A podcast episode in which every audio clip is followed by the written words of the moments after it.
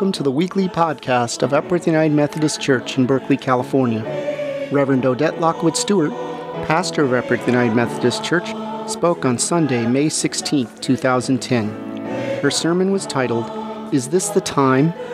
We are surrounded by circumstances ripe for transformation. The lectionary reading is Acts chapter 1, verses 1 through 11. The Gospel of Luke and the book of the Acts of the Apostles belong together.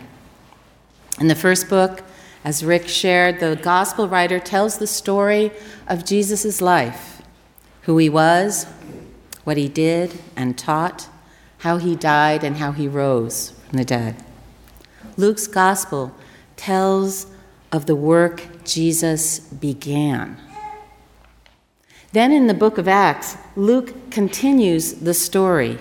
He goes on to describe what happened next. What happened to the people who followed Jesus, had been taught by him, changed by him.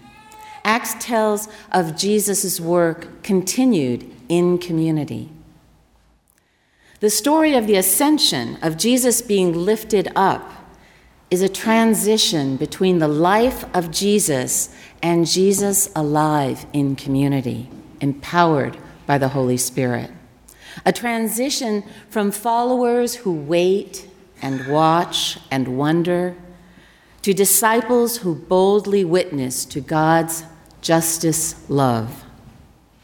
In the first verses of the first chapter of Acts, we read When they had come together, they asked him, Lord, is this the time when you will restore the kingdoms of Israel? And he replied, It's not for you to know the times or the period that God has set. But you will receive power when the Holy Spirit has come upon you, and you will be my witnesses. And when he had said this, as they were watching, he was lifted up. You will be my witnesses in the city in the region to the ends of the earth. Jesus entrusts his life and ministry to his disciples, to all of us, and promises that we will have power and strength sufficient for the work that is ours to do. I'm deeply committed to the essential role of community in nurturing and sustaining faithful lives for the sake of the world. I recently read some words of power and promise by a young adult and a community organizer named Andrea Zaleska. She wrote and is a part of uh, a movement led by young adults called Common Security. And she writes I consider my church to be my community in a unique way. I rely on the congregation for my deepest sustenance, even on those who are not my friends. These are people I can try to be real with, the ones I will count on as times get harder. I often find myself recommending to friends that they find a religious community to join. In this time of economic and ecological crisis, we must ask, Who is my neighbor? And we must realize that our neighbor is all of creation. I recently heard a chilling addition to the discussion about immigration law that brings the issue much closer to home for us. With a headline attention focused on Arizona, not much attention is being paid to the acceleration and expansion of the not common security, but the Secure Communities program by the Obama administration. Secure Communities is a strategy whose stated purpose is rapid identification and deportation of dangerous criminals. How many of you have heard of Secure Communities? We're paying attention to Arizona right now. But in partnering local police, immigration and customs enforcement, and homeland security, and all databases and all processes by checking fingerprints of anyone who is detained for any reason before any charges are filed. The results have been quite the opposite of secure communities. As of April 2010, Secure Communities strategy is on the line in 160 jurisdictions in 20 states, including Alameda and Contra Costa counties. The testimonies and the studies already of the abuse and racial profiling in the detention and use of biometric technologies on persons who are never charged with a crime have been alarming. We need to pay attention we need to ask ourselves and the Obama administration is this the change we want to see and be? Secure communities or common security? You will receive power when the Holy Spirit comes upon you, and you will be my witnesses in the city, in the region, to the ends of the world.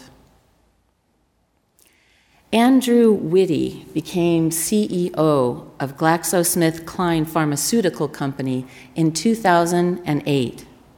Now, in 2001, GlaxoSmithKline, and from now on I'll call it GSK, had been accused by international humanitarian organizations, including Oxfam, of waging an undeclared war on the poor, for overcharging for medicine in the poorest nations in the world. But in 2009, this new CEO, who had spent 10 years working in Asia and Africa, pledged to make major changes in the way GSK pharmaceuticals are priced in an attempt to make vital drugs more affordable in countries with the lowest incomes. This major firm acted on that pledge to keep drugs, drug prices for poor countries at no more than 25 percent of what is charged in other nations.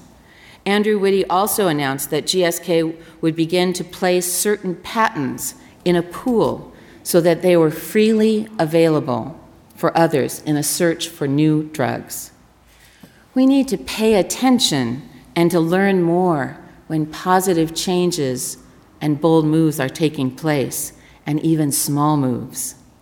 You will receive power when the Holy Spirit comes upon you and you will be my witnesses in the workplace, in the city, in the region, to the ends of the earth. This month, we've begun a season of graduations. We have many in this congregation who are in transition of many kinds.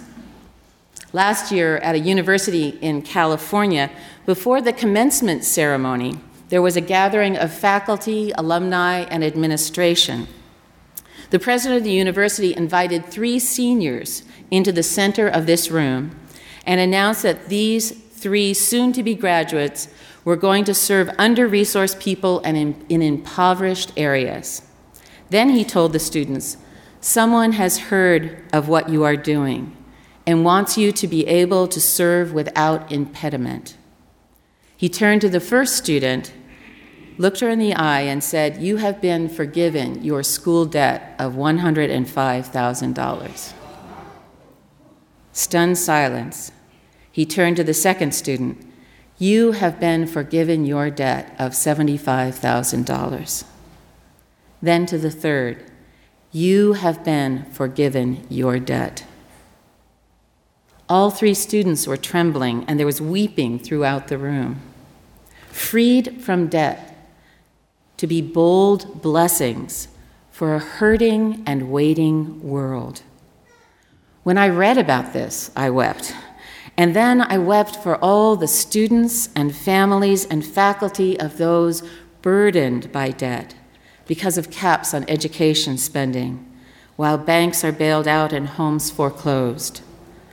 But there are unexpected moments and movements of grace unexpected forgiveness of debt from God, from one another.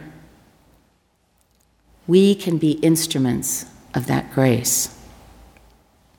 When we pay attention and learn more and make connections, we find that we are surrounded by circumstances ripe for transformation, that we are faced with choices that can wound or heal, bind or free, that can be bad news or good news for our lives and for the world and for God's creation. You will receive power when the Holy Spirit comes upon you, and you will be my witnesses in the city, in the region, to the ends of the earth. Now is by and by. Now is the morning. Now is the time.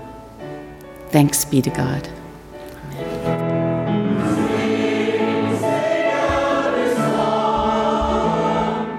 Thank you for listening to the weekly podcast of Epworth United Methodist Church in Berkeley, California. Worship services are Sunday at 10 a.m.